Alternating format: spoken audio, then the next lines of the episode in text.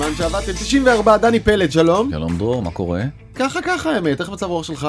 דווקא בסדר. דווקא בסדר. כן, חייב אז. בוא נאחיר לך אותו עם התכנים. תשמע אנחנו החציון הסתיים. אנחנו בפרק הראשון לחצי השני של 22 בוא נסתכל אחורה ונסכם ואנחנו נגלה שצריך לשאול האם החורף מגיע על אף שזה רק יולי משום שאם סוכמים את כל ההפסדים בבורסה בחצי שנה האחרונה לא ראינו מספרים כאלה. המון זמן. המון זמן. הפסדים מטורפים. 50 שנה ליתר דיוק. למה אתה עושה כבר ספוילר? רק אה, התחלנו. סליחה, סליחה. ומי שמרוויח בינתיים מכל הסיפור הזה זה פוטין, האיש שהעולם מסתכל עליו כמו על פושע מלחמה. אם חשבתם לברוח עם הכסף שלכם מהמניות לקריפטו, לביטקוין, לאתריום, תגלו שגם שם הקטסטרופה לא פחות קטנה, אולי רק גדולה יותר. הרבה יותר גדול. הרבה יותר גדולה. דבר על האישה ה-11 בהיסטוריה אי פעם שנכנסת לרשימת המבוקשים הגלובלית של ה-FBI, גם היא קשורה לזה. לטופ 10, לרשימה יכול להיות שיש הרבה, אתה יודע, כל כן, מיני... והיא קשורה לקריפטו. והיא קשורה לקריפטו. אה, ואיך דור ה-Z, הצעירים בני ה-20 ומשהו, איך הם פותרים את המצב? יש להם הצעה מקורית ומעניינת לכסף שלהם ושלכם, אבל בואו נתחיל באמת עם מזג האוויר. אז באמת, אז החורף אה, לא מגיע, החורף הגיע, הוא כאן. הוא כאן, ובעצם אה, נסתכל על אה, קצת מה שקורה בעולם מכל מיני אה, זוויות וכיוונים. הדרך הראשונה שנתחיל בה זה מדד שנקרא MSCI. שזה בעצם איזה מין תיק מניות גלובלי כזה לקחו את כל המדינות המפותחות קנדה הברית אוסטריה בלגיה דנמרק וישראל כמובן גם בתוך הרשימה הזאתי ואמרו בוא נאחד את המניות המובילות בכל אחד מהשווקים האלה ובעצם נייצר תיק גלובלי כזה. המדד הזה הומצא ב-1990, מאז שהמדד הזה קיים, מעולם לא הייתה ירידה כל כך אה, דרמטית במדד הזה, כמו שהיה בחציון הראשון של אה, 2021. אתה אומר, אה, זה מקרי הדבר הזה, בוא נלך למדדים אחרים. מדד מעניין אחר, שנקרא מדד 60-40. מה זה מדד 60-40? 60 אחוז מהמדד זה ה-S&P 500, המניות המובילות בארצות הברית, ועוד 40 אחוז זה כל המניות בארצות הברית. המדד הזה ירד הכי הרבה בחמישים שנה האחרונות ב-16.1 אחוז. כן. בוא נתקדם עוד. אתה שואל אותי מה קורה בעצם ב-500 מניות הגדולות כי זה בעצם אתה זוכר שדיברנו האם יש מיתון האם השוק הוא דובי או לא דובי מ-1970 מ-1970 תחשוב זה באמת זה 52 שנה. לא הייתה ירידה כמו שהייתה בח- בחציון הראשון ואפשר להסתכל בעצם איך נראית אה, מפת החום של המניות בסך הכל, מ-1 בינואר עד 30 ביוני, נכון. גוגל איבדה רבע, מייקרוסופט איבדה רבע, אמזון איבדה שליש משוויה, טסלה איבדה שליש משוויה, וככה אפשר להסתכל, אפל איבדה חמישית, מטא, כולם, כולם בנפילות, חוץ משני מגזרים, מעניין. חוץ מאנרגיה וחוץ מבריאות. תרופות ונפט אנשים עוד קונים והמחירם רק עולה או הביקוש גדל והמניות צומחות אבל סך הכל הלוח אדום. כן, הלוח אדום מאוד ב-S&P. אתה יודע, אפשר גם ללכת יותר אחורה בהיסטוריה ולבדוק מי, מי אז התחילו בעצם למדוד את ה-S&P, זו הירידה הרביעית בהיסטוריה. כלומר רגע השאלה היא מתי הייתה חצי שנה ראשונה כל כך גרועה כמו חצי השנה הראשונה של 2022 מתי בהיסטוריה בוא נשווה. נכון. אז יש שלוש שנים בהיסטוריה הידועה הכלכלית של המאה השנים האחרונות שבהם המצב היה קטסטרופה יותר מאשר עכשיו. כן, אף אחד מהם זה לא השוואה אה, חיננית. נכון.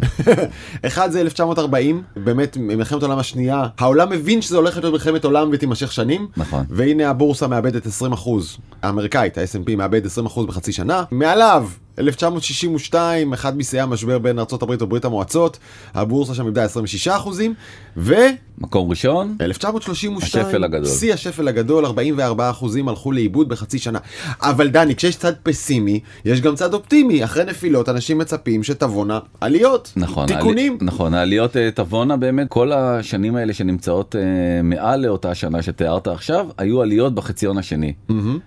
לדעתי זה לא יקרה שבחציון השני, רוצה שלא תהיי. אתה פסימי. אני מאוד מאוד פסימי תכף אני גם אסביר למה אני מאוד מאוד פסימי ודרך אגב נגיד במשבר הסאב פריים שפה נמצא מדורג טיפה 2008, למטה כן כן. ב2008 אז הייתה ירידה של אה, כמעט 13 אחוזים בחציון הראשון אבל בחציון השני קיבלנו כמעט 31 אחוזים ירידה נוספת אהבתי את המילה את האבל. כן יפה נכון אבל אחרי 13 אחוזים איבדנו עוד השוק איבד עוד 30 אחוז עם זאת תשימו לב שכל העליות העליות הכי חדות כן הסתיימו ב- בעליות אחריהן. השוק מתנהל אה, אתה יודע בצורה מאוד מאוד אה, מעגלית ובסוף יש ירידות ואז עליות ו... לאורך זמן בסוף המדד מטפס ומטפס ומטפס זה רק עניין של מתי זה יקרה האם זה יקרה ב-2022 כן. יש הרבה מאוד אנשים אופטימיים מסביבי כן. שמשוכנעים שזה יקרה ב-2022 בעיניי אין סיכוי אין אה, סיכוי. אין סיכוי אני מוכן... אה, אני חושב שאתה חריף מדי. בסדר, אני, אני לא, אין אני סיכוי רואה... קצת חריף מדי. ברור שיש סיכוי, אין, אה, אני לא מאמין, בסדר, למה? ואני... למה? למה? משלל סיבות שבעצם האינפלציה היא לא תלויה רק באינפלציה עצמה היא תלויה במחירי האנרגיה והיא תלויה בשרשרת האספקה והיא תלויה בשוק העבודה והגורמים האלה לדעתי קצת עוד אה, רחוקים כן, מאיזון. כן ממש רחוקים ובעצם כן. הכלי היחיד שיש אה, לבנקים המרכזיים גם בישראל עלתה הריבית אה, השבוע בעוד חצי אחוז הכלי היחיד שיש בעצם לבנקים המרכזיים זה להעלות ריבית אבל להעלות ריבית בעצם הופך את הכסף ליותר יקר בתוך השוק המקומי אבל הוא לא פותר את בעיית האנרגיה העולמית לא פותר את בעיית התעסוקה, נכון. לא פותר את שרשרת הלוגיסטיקה התקועה. ולכן כל עוד והדברים האלה רחוקים כל כך מלהיפטר שאני פשוט לא רואה פתרון בטווח הקצר כן. ולכן אני מאוד מאוד מאוד אה, ספקן האם זה יקרה ב-2022 אה, האמת ששכנעת אותי במידה רבה, אני חושב שיש כאן עוד הרבה גורמים חופשיים שיכולים להשתנות, אבל בוא, בוא נעניק פרסים. כן אז אוקיי אז אני באמת רציתי לתת גביע למניה הכי גרועה בחצי שנה בחצי שנה הראשונה. זה הדרם רול שלי, כן. זה, בוא לא הייתי קונה אותך בתור מכונת תופים. לומר, בוא נאמר. בוא- נאמר בוא נאמר המחיר שלי. ירד בדיוק אגב, כן, בוא נודה על ב-40%. האמת. אז המניה הכי גרועה ב-2022 בחציון הראשון במדד ה-S&P במניות הגדולות בארצות הברית היא נטפליקס.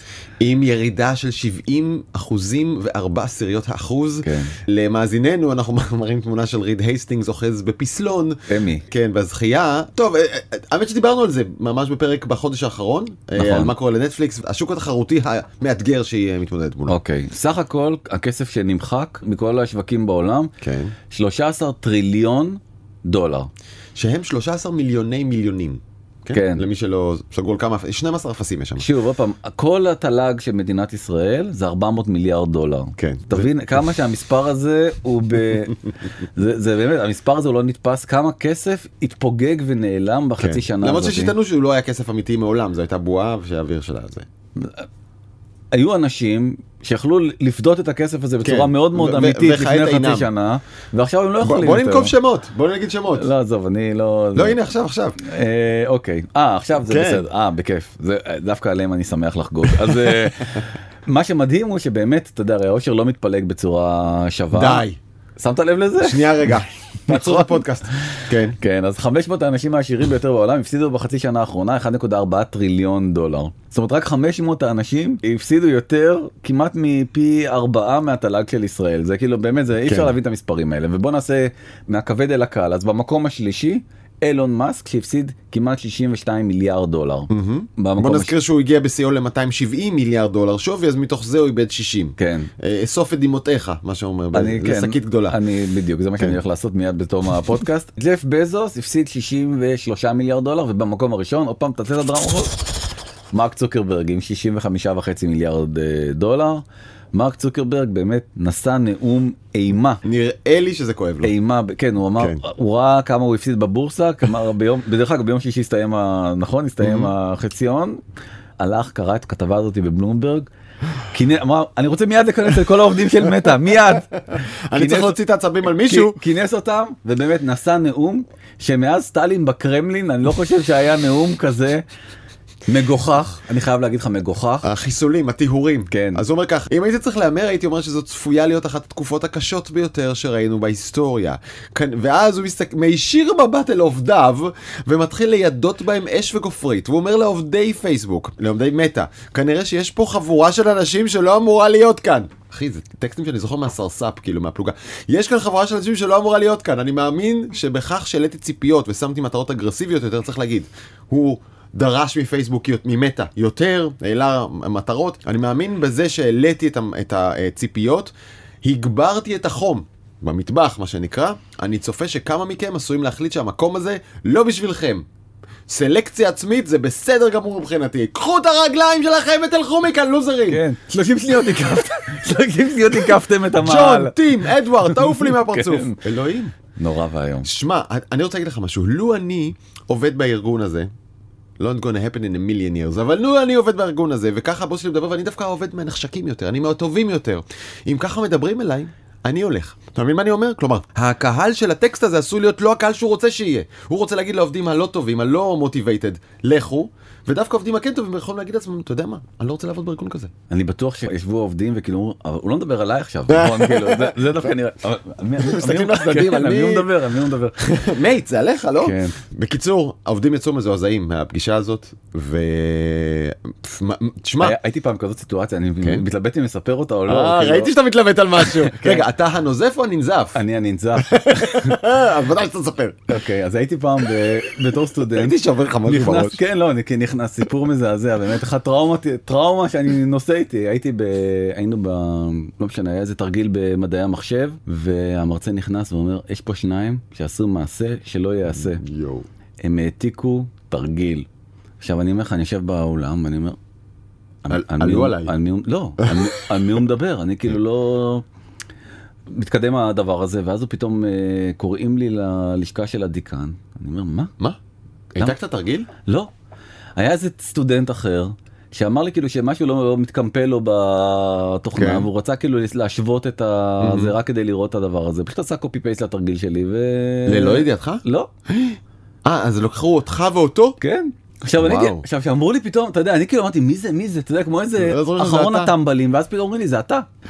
זהו, קיבלתי נזיפה ואזהרה שפעם באה אה, אני לא אקבל את התואר אתה יודע זה, זה היה וואו זה היה כאילו זה קצת נראה לי ב, אתה יודע בעולמות האלה של ה... בואנה, הזכרת לי, הזכרת לי מסדר יציאה שישי בבוקר, שהסמל יוצא מהאוהלים, מחזיק מטול בחיוך ענק, ואומר, "ה- הסמל, תראה מה מצאתי.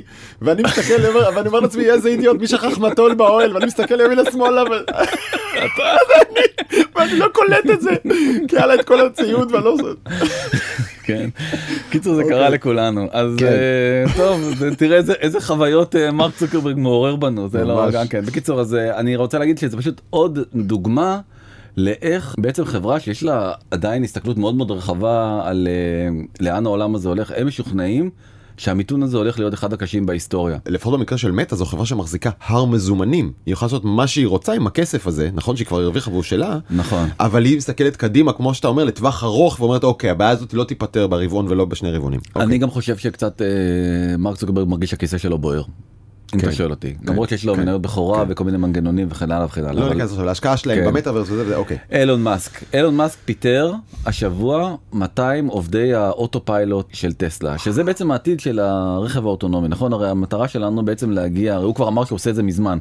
הרג כל מיני נשים זקנות מסכנות בדרך אבל כאילו הוא אמר שהוא עושה את זה מזמן שהרכב שלו נוסע בצורה אוטונומית דיברנו על הסכסוך המפורסם עם אה, מובילאיי ובעצם כנראה שזה לא הולך לקרות כל כך מהר שהרכב ייסע מעצמו. זה מזכיר לי שרשות הבטיחות האמריקאית בודקת עכשיו, חוקרת את טסלה בדיוק על זה, דיברנו על זה נכון? כן. שה autopilot משכנע אנשים שהוא autopilot והוא לא autopilot, אבל אתה יודע, 200 מהנדסי בינה מלאכותית שהוא פיטר, הולכים למצוא עבודה בתוך 17 שניות. נכון, אבל- זה האנשים אבל- הכי- שהכי קשה למצוא בשוק. זה האנשים הכי יקרים בטסלה אבל זה מאוד מאוד מוזר כי הוא מוותר על העתיד. ובדיוק באותו עניין סתם סטייה קצרה אבל עדיין ההיסטוריה תמיד חוזרת על עצמה. אז פרופסור גרי סמית מאנגליה אמר שבעצם מה שקורה עם טסלה זה אפילו שירדה ב-36. אחוז. בואו החגיגה הזאת הולכת להסתיים. מניה מנופחת מאוד וה-200 עובדים שהוא פיטר לא יעזרו והוא נתן בתור דוגמה בעצם משבר גדול מאוד שהיה ב-1896 באנגליה. אז בעצם אה, הבורסה הייתה בשפל של כל הזמנים היא רק התחילה כמה עשרות שנים קודם הייתה בשפל הכי גדול בתולדותיה. חוץ ממניה אחת או מסקטור אחד מניות האופניים. מצחיק. כן למה אופניים כי? כי בעצם ל- היו הרבה מאוד אנשים בלונדון נגיד שלא יכלו לקנות סוסים. כי סוס היה נורא נורא נורא יקר או מרכבה עם אה, סוס בכלל זה היה כאילו של כן. אה, אה, עשירי דור. ולכן בעצם אה, האופניים כפתאום כלי תחבורה מאוד מאוד אה, זול ונגיש. וחדש וחדש כן. ולא מזהם ואתה יודע ונהדר. ממש הזיז להם זיהום. לא כן. זה הזיז להם. אה, כי- קקי, זה לא נכון, ברחובות. בדיוק, זה לא לא צריך לטפל בזה לא צריך זה. לא צריך לתת קאש במספוא לאופניים אז אה, התפוצץ כאילו זה עלה ב-200 אחוז כל כן. סקטור האופניים עד שפתאום אופניים הפכו לקומודיטי ואז בעצם הייתה נפילה עוד הרבה הרבה יותר קשה מאשר למדד עצמו של הבורסה בלונדון. קומודיטי זה ואומר- אומר שכולם הבינו שהם יכולים לייצר אופניים גם נכון. זה לא כזה מיוחד זה לא כזה סיפור ואומר תמשיך גרי ואומר סמית פרופסור גרי סמית אומר זה בדיוק מה שיקרה עכשיו לטסלה. כולם מבינים שהם יודעים לייצר, מכוניות אה, אוטונומיות אה, חשמליות סליחה. יש לי משקיע ב- בקרן שלנו שהוא לא משנה הוא עילוי וזה אני לא, לא עכשיו אחשוף אותו וזה הוא הראה לי כבר לפני שנה שדיברנו אז על טסלה למה טסלה תהיה כמו אפל הוא אמר לי תקשיב זה לא יהיה. פורד וג'נרל מוטורס וכל החברות האמריקאיות הגדולות בסוף הם ייקחו אותם בסיבוב זו הייתה התיאוריה כי שלו. כולם מייצרים מכונות חשמליות, הם כולם ידעו בסוף כי זה לא יכול להיות. ש- וכולם רחוקים מהאוטונומי באותו אופן. נכון. נכון? ואז האדג' של טסלה, אין לה שפיץ עליהם, אין לה ייחוד עליהם, רק המיתוג. ולכן זה מאוד מאוד מוזר שדווקא את הפרויקט הזה אילון מאסק אה, נכון. מצמצם. מה הוא יודע שאנחנו לא? זה לא יעבוד? הוא יודע שנפט עולה מאוד ושאנשים לא מעניין אותם כל כך עכשיו מכוניות חשמליות אלא מעניין אותם מחירי האנרגיה וכל הסקטורים ב-S&P ירדו להוציא ממגזר אנרגיה שעלה ב-30% הוא עלה מהרבה מאוד סיבות מאוד מאוד מעניינות. רגע, רגע, אבל זה, זה בדיוק הפוך, לא? ברגע שמחיר הנפט עולה, אז המכונית החשמלית נהיית הרבה יותר מעניינת ורלוונטית. אתה באמת צודק אבל עדיין בסופו של דבר המפעלים לא עובדים על מכוניות טסלה המפעלים עובדים על אנרגיה. כן. ספינות שמובילות סחורה פועלות על אנרגיה. כמעט כל דבר ב- בעולם חשמל בבית שלך כן, בסוף. אין, אין לך בטריה של טסלה שנטענת אה, מטורבינת רוח שמותקנת על הגג שלך אלא מותקנת מפחם או מכל מיני אה, לא משנה יכול להיות גז טבעי או מה שזה לא יהיה אבל מאנרגיה ממקורות אנרגיה זמינים. כן. כל העולם הזה הוא פועל על אנרגיה ולכן מחירי האנרגיה אפרופו מה שדיברנו על אינפלציה זה הסכנה הכי גדולה לאינפלציה. עכשיו מסתבר קרו, קרו כמה דברים גם אם מחיר החבית שבעצם הוא המדד הולך ויורד. מסתבר שמ-1970 למשל לא הקימו שום מפעל זיקוק בארצות הברית. אוקיי. למה? כי האמריקאים לא רוצים לזהם את המדינה שלהם. אז הם מעבירים את זה לכל מיני מקומות באסיה, באפריקה, וכל מיני מקומות אה, נידחים. ואז בעצם בגלל שהזיקוק רק אה, המחירים שלו הולכים ועולים כי צריך להביא את החביות המזוקקות ממקום מאוד מאוד רחוק אל הברית.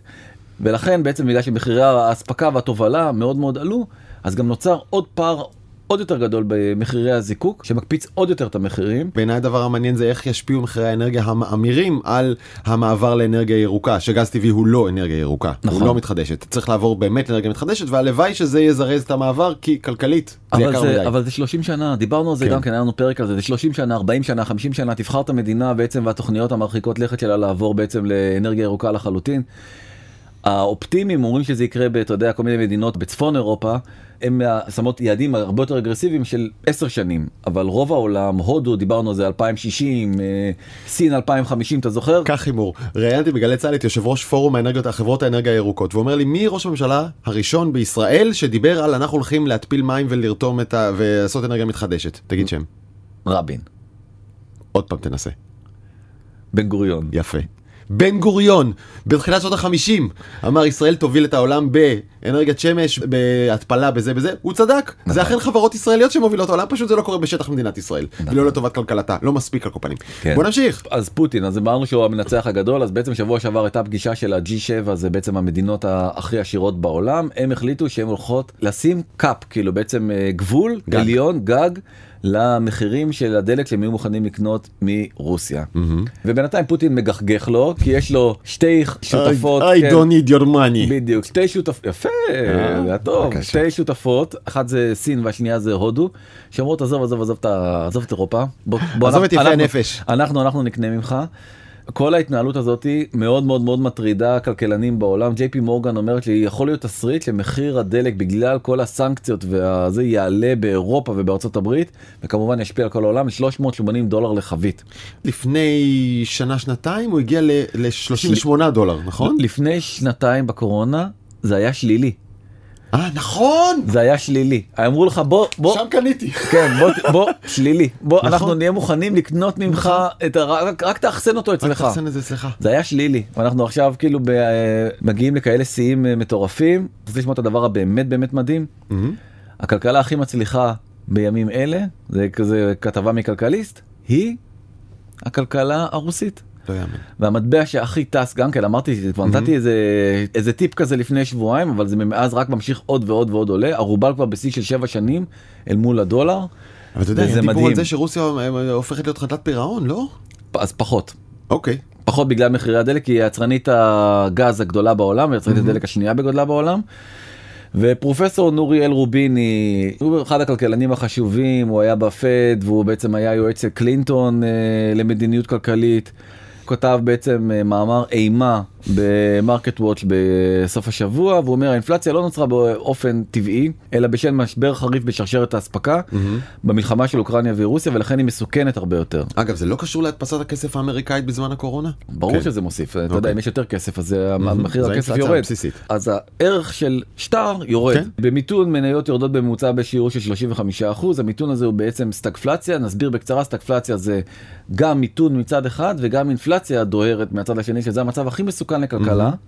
ושוק המניות להערכתו יצנח בשיעור של יותר מקרוב ל-50%. זאת אוקיי. אומרת אז יש לנו עוד הרבה הרבה הרבה הרבה מה לרדת לדעתו. אם עד עכשיו הראינו מספרים של הראינו בגרפים 16 אחוז, 25 אחוז, יש עוד חצי כזה לרדת לפי אה, נור, פרופסור נוריני. נכון. ו- רוביני. רוביני. וזה מאוד מאוד אה, מסוכן ובעצם הוא אומר תראו אה, הוא כותב גם על הביטקוין שזה בעצם הנושא הבא עליו נדבר הוא אומר.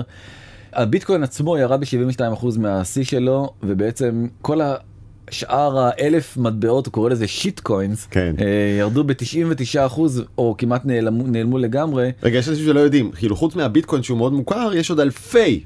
עשרת אלפים אני יודע לפחות מטבעות קריפטו שונים ומשונים שחלק אה, קפצו חלק ירדו אנשים לפעמים אמרו על זה והרוויחו לפעמים הפסידו הוא אומר זה אלפי מטבעות שפשוט נעלמו לחלוטין הערך שלהם התאפס. כן והוא אומר את זה באנגלית אני לא כל כך יודע איך לתרגם את זה בעברית This Ponzi house of cards is collapsing בעצם אה, בית הקלפים של הפונזי כן. הולך וקורס. זה תרמית פירמידה כן, בקיצור. זו תרמית פירמידה ובעצם כבר יש לזה כותרת אה, חדשה בכל העיתונים crypto winter על אף שאנחנו ביולי אנחנו ב crypto winter ובאמת אתה יכול לראות כאילו אם הנסדק ירד ב-30 אחוז וה-S&P ב-21 אחוז אז הביטקוין כבר ב-60 אחוז בחציון הראשון. של ירידה מהשיא של שלו בנובמבר. האחרון. ובדיוק כמו שאמר אה, רוביני הביטקוין הוא אחד המטבעות היותר יציבים היו מנ- אה, נגיד סולנה שירד ב-81 אחוז ואיתריום כמה דיברנו על האיתריום זה באמת מדהים אותי. מעל 70 אחוזים ירד אני לא מדבר לך באמת על כל הלונה והטרה כן. וכל אבל הקשקושים האלה שהם רק נמחקו. אומר שהאתריום באמת מדהים אותי כי האתריום בניגוד לביטקוין יש לו פשוט יישומים כלכליים יפהפיים שאפשר להשתמש בהם. אז בוא נדבר על אחד היישומים. היפהפיים על אה, מועדון הקופים המשועממים. הקופים המשועממים האלה יצירות גרפיות של קוף משועמם בכל מיני ורסיות פשוט תמונה ציור של קוף משועמם שעשרת אלפים איש בעולם בהם ידוענים רבים קנו במחירים של 200 אלף דולר 300 אלף דולר ואף מיליונים לתמונה אחת של קוף שהיא עכשיו בבעלותם אם זה נשמע לכם מוזר דיברנו על זה מתישהו. אני אמרתי כל כך הרבה פעמים שזה מטופש לא ברמות רק אתה לא רק אתה אבל כן. וברמות אה, זה אז אה, אז עכשיו אנחנו בעצם בשפל של אה, שנה שלמה במכירות ה-NFT זה קצת מוזר כי באמת רק בחודש שעבר עומר אדם קנה את הקופיף שלו הוא היה מאוד מאוד עדכני הבחור 300 הזה. אלף דולר נדמה לי הוא שם שם כן, לא? משהו משהו כזה. כזה. וקורה עכשיו טרנד בקרב ידוענים בארצות הברית הם מוחקים את תמונת הקוף שלהם מטוויטר וחוזרים לתמונה המקורית של. עצמם כי זה אנשים- נהיה פדיחה. זה נהיה. פדיחה. האנשים, אה, שוב, רבים מהם ידועני הוליווד ואף עומר אדם קנו אה, את התמונות האלה של קופים משועממים שיהיו יצירות אומנות בבעלותם, דיגיטליות, הפכו את זה לתמונת הפרופיל שלהם בטוויטר או פייסבוק או מה, זה היה דרך להראות שאני בחבר'ה, אני שווה, אני זה, ואתה אומר עכשיו הם מוחקים את זה, כלומר זה, זה המדד הכי רלוונטי לשחיקה בערך של הקופים האלה, זה לא הכסף, זה המיתוג, זה כבר פדיחה. מי קונה איור של קוף ב-300 אלף דולר? תסביר לי את הדבר הזה באמת. זה- השקעה באומנות. אתה לא, אתה לא מבין את זה. זה השקעה בטרלול זה- באמת זה זה פשוט אין זה הגדרה אני סתם אוהב להיות ממול, כן? הם סתם- רוצים להיות בחבר'ה, רוצים להיות מגניבים. תשמע, יש מצב אגב שכמות ה-PR שעומר אדם וכדוגמתו קיבלו על הרכישה הזאת, שהיה שווה את הכסף. לא מסכים אבל בסדר אוקיי. יאללה אה, נתקדם אולי לתחום הכי הכי הכי שחטף בסך הכל בחצי שנה האחרונה זה תחום של הלוואות קריפטו כן. גם על זה דיברנו הרבה מאוד פעמים בכל מיני הקשרים בתוכנית שלנו דיברנו גם על הלונה ועל ההבטחה שאתה בעצם לא נגיד הרי הריבית מה שקרה זה שהריבית הייתה כל כך נמוכה זה קשור מאוד דרך אגב לאינפלציה הריבית הייתה כל כך נמוכה. הבנקים המרכזיים באירופה הריבית הייתה שלילית. ארה"ב הריבית הייתה קרובה לאפס. נכון. בישראל גם כן הייתה ריבית של אחוז אם אני לא טועה. פחות, פחות, אבל או הנה. עכשיו עלינו כבר, עברנו את האחוז. כן. אז אה, חיפשו בעצם אה, אפיקי השקעה אחרים. אפיקי השקעה אחרים, ו- ואמרנו גם אנשים היו משועממים בבית בקורונה ולא היה להם מה לעשות אז הם הת- התעסקו בדברים וצריך גם להגיד הטכנולוגיה של איתריום ספציפית מאפשרת ממש לייצר שירותי בנקים הלוואות בטוחות השקעות בלי בנק באמצע אנשים נכון. ראו לזה פוטנציאל מדהים. נכון אז אה, מי שהתחיל בעצם את כל הסיפור הזה וכותרת נהדרת של דה מרקר שבעצם אומרת אלכס משינסקי התחיל כמוכר מייבשי שיער מתפוצצים. מה? איך הוא הפיל את שוק הקריפטו העולמי מה זאת אומרת אה, מייבשי שיער זה הוא היה אה, חייל בקריה. הוא קנה מהוצאה לפועל stock של, של מייבשי שיער. שכנראה הייתה סיבה שהם הגיעו להוצאה לפועל ומכר אותם לכל מיני חיילים וחיילות בבסיס כן. והתפוצצו להם ה- זה ככה הוא התחיל. ומשם הוא התקדם לעשות עסקאות נהדרות עם משה חוגג ועם אה, יר- כל מיני אתה יודע אנשים אחרים שמואשמים בפלילים. ובעצם מה שהוא ניסה לעשות זה הקים חברה שקוראים לה צלזיוס החברה הזאת בעצם נתנה הלוואות קריפטו כאלה ואחרות הוא גייס 400 מיליון דולר לפי 3 מיליארד דולר ולפני שבועיים הם בעצם הקפיאו את הכל והפילו מאוד את, ה, את הביטקוין אה, עם ההקפאה כי בעצם הם, אנשים לא יכלו לפדות את הכסף שלהם אה, חזרה. כלומר זה כאלה- כמו מין בית השקעות כזה שאתה מכניס את הכסף הדולרי שלך או הביטקויני שלך והם משקיעים את זה בקריפטו כלשהו והם מבטיחים לך ריביות מסוימת, תשואה כן. מסוימת וברגע שאנשים ראו שכל הכסף נופל אמרו טוב טוב טוב הבנתי תוציא מהביטקוין תחזיר לי דולרים ולא היה להם לתת. נכון. לא רק זה כי מה שקרה בעצם שהביטקוין עצמו שהוא כאילו הערך הבסיס נחתך ב-60 או 70 אחוז. כל האופרציה. נכון אז הכל בעצם הכל אה, קטן אין להם את הדבר הזה שנקרא אתה יודע יחס אה, כסף ההלימה בין אה, כמות הכסף לכמות ה... שבעצם בנק ישראל מחייב את הבנקים בישראל כדי שלא תהיה כזאת קריסה אם פתאום כולם מושכים את הכסף. שלא תהיה כזה מצב כי זה קרה דרך אגב דיברנו על זה גם כן במשבר הגדול בשנות ה-80 בנק ישראל בעצם הלאים את הבנקים בגלל שבעצם בנק הפועלים ובנק לאומי ובנק דיסקונט לא יכלו בעצם לתת את ה... להחזיר את הכסף לכל ה- אה, בעלי הפקדונות שהיו בבנקים האלה. אתה יודע, זה היה דוח בייסקי ו... כן, כן, כן, וכל הסיפור זה. הזה. זה אותו, אותו דבר בדיוק קורה, דרך אגב זה קשור גם כן לאינפלציה המטורפת שהשתוללה בישראל בשנות ה-80. אותו סיפור חוזר על עצמו, רק הפעם זה בקריפטו. ועוד חברה אחרת שקוראים לה וייאז'ר דיגיטל הודיעה שהיא עוצרת את כל ההשקעות שלה והחברה שבעצם מימנה את כל הפעילות ה-hedge fund שקראו לו 3 arrows שבעצם לקח את הכסף עשה כל מיני השקעות וכן הלאה וכן הלאה הגיש בעצם בקשה לפשיטת רגל ועוד אה, לווה אחר שנקרא בלוקפיי גייסו 1.2 מיליארד דולר לאורך אה, חייהם. מה הם עושים? אותו דבר הלוואות אה, קריפטו, כן. השווי האחרון היה 4.8 מיליארד דולר, מחיר הקנייה של החברה הזאת בסוף השבוע האחרון על ידי סם בנקמן פריד, עוד אחד מגורואים אה, של הביטקוין, הוא קנה אותם ב-25 מיליון דולר. לפי אתר CNBC. שתבין כאילו איזה השמדת ערך, אני באמת, זה אין... לא אה, ראינו דוגמה. לא, אתה מבין שהחברה הזאת הייתה שווה כמעט 5 מיליארד דולר והוא קנה אותה ב-25 מיליון דולר. חברת הלוואות. זה חצי אחוז. כן אז House of Cards של פונזי זה בהחלט ההגדרה אבל אולי הסיפור הכי יפה אתה יודע בעצם ב top 10 של המבוקשים של ה-FBI אנחנו רגילים לראות דמויות כמו אוסמה בן לאדן נכון כן. הוא אולי כיכב בראש הרשימה של ה top 10 אבל עכשיו ב top 10 יש לנו את דוקטור. רוז'ה איגנטובה מי זאת דוקטור רוז'ה איגנטובה דרך אגב אם אתה מוצא אותה יש כן. גם עליה כמו אפרופו הפרק הקודם כן, על ה bounty. של ה- בעשרת אלפים דולר אז ה-FBI אומר I raise 100 אלף דולר תביא אותה אה, חי או מתה? חי או מתה כי 100 מה? 100 אלף דולר כי מה כי היא בעצם א' היא כונתה קריפטו קווין הייתה כזאת כן. דמות נערצת היא בעצם אה, לקחה מכל מיני אנשים שנורא נורא התלהבו מהביטקוין הזה כסף היא אמרה אני אשקיע לכם את זה כי הם לא ידעו איך הם משקיעים. זה די מסובך כמו שאתה יודע זה לא כזה טריוויאלי מהמם. לקחה 4 מיליארד אה, דולר אמרה תשואה מובטחת כי הכסף הזה יש אה, מנגנונים של איזון חוזר זה כמו מערכת סגורה שמממנת את עצמה אתה זוכר יש כל ה- שפע בעולם זה כזה זה כן, בעולמות- בדיוק. ארבע, ולקחה 4 מיליארד דולר ונעלמה. ה-FBI הם משוכנעים שהיא שינתה את הזהות שלה, שינתה את הפנים, עשתה ניתוחים פלסטיים, שינתה את השיער, ש...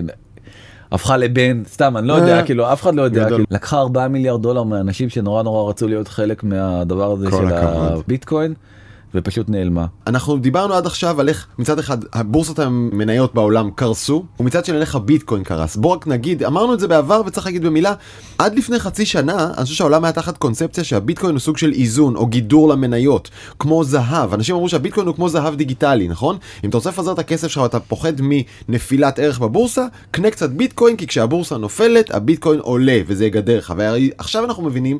שזה לא המצב, כשהבורסה לא. נופלת גם הקריפטו והביטקוין נופל. קורס עוד הרבה הרבה יותר. כלומר זה, זה, הרבה, זה הרבה, ממש הרבה לא יותר, הזהב, הוא נכון. עזב את הזהב לא, בהתנהגות. אז אמרנו הביטקוין עצמו ירד ב-60 אחוז אם אתה לוקח את אה, מדד אה, S&P את המניות החזקות והגדולות הם ירדו בקצת יותר מ-20 אחוזים זה עדיין חברות שמייצרות מוצרים חלקן מאוד מאוד מאוד רווחיות בניגוד ל... מאוד רווחיות בניגוד לביטקוין שאין לו כלום הוא כלום הוא לא מחובר הוא לא לכלום מחובר לשום דבר. והקונספציה הזאת על הזהב גם כן דיברנו על זה הרבה זה היה נראה לי כל הזמן משהו שאמרתי לך אני לא מבין. לא מבין אותו לא מבין. כן.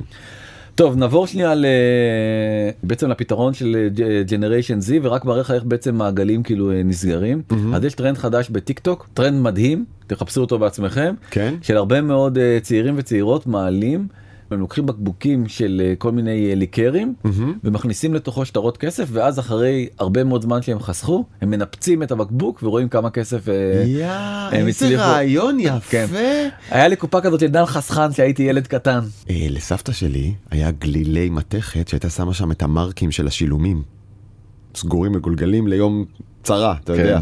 זה דור אחר. אז בקיצור, בשבילם זה בטח חדשני ומדהים, נכון? מדהים, לשמור כן. קאש. כן. אה, מה עם מתחת למזרון? נסו את נכון. זה, מקורי, מתחת לבלטות. כן. חדש, שלנו. יש, יש כזה מין אה, כספת כזאת בצורה של חזיר כן. עם חור כזה מלמעלה אפשר להכניס מטבעות. ואפשר לשבור אותו כן, בסוף, אפשר לשבור אותו כיף. בסוף, כן. היה לך כאילו מתחת לבלטות שהיית ילד? לא.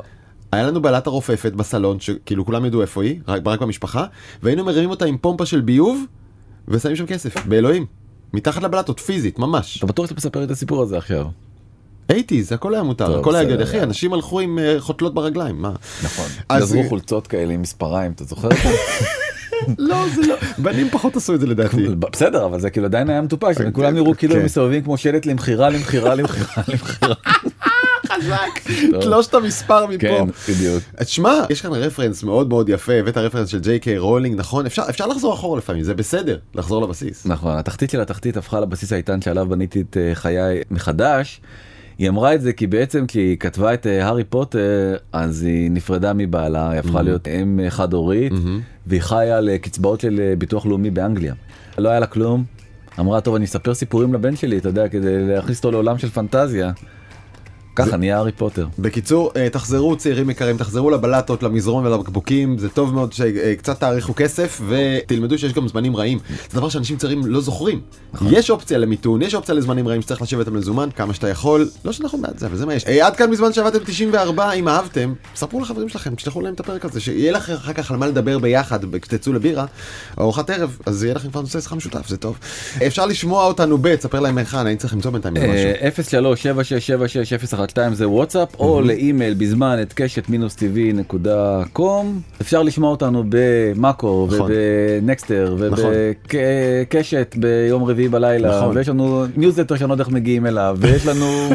אפשר לחפש ניוזלטר כן. בזמן שעבדתם, אנחנו כן. כמובן בכל אפליקציות הפודקאסטים, קחו אותנו לדרך.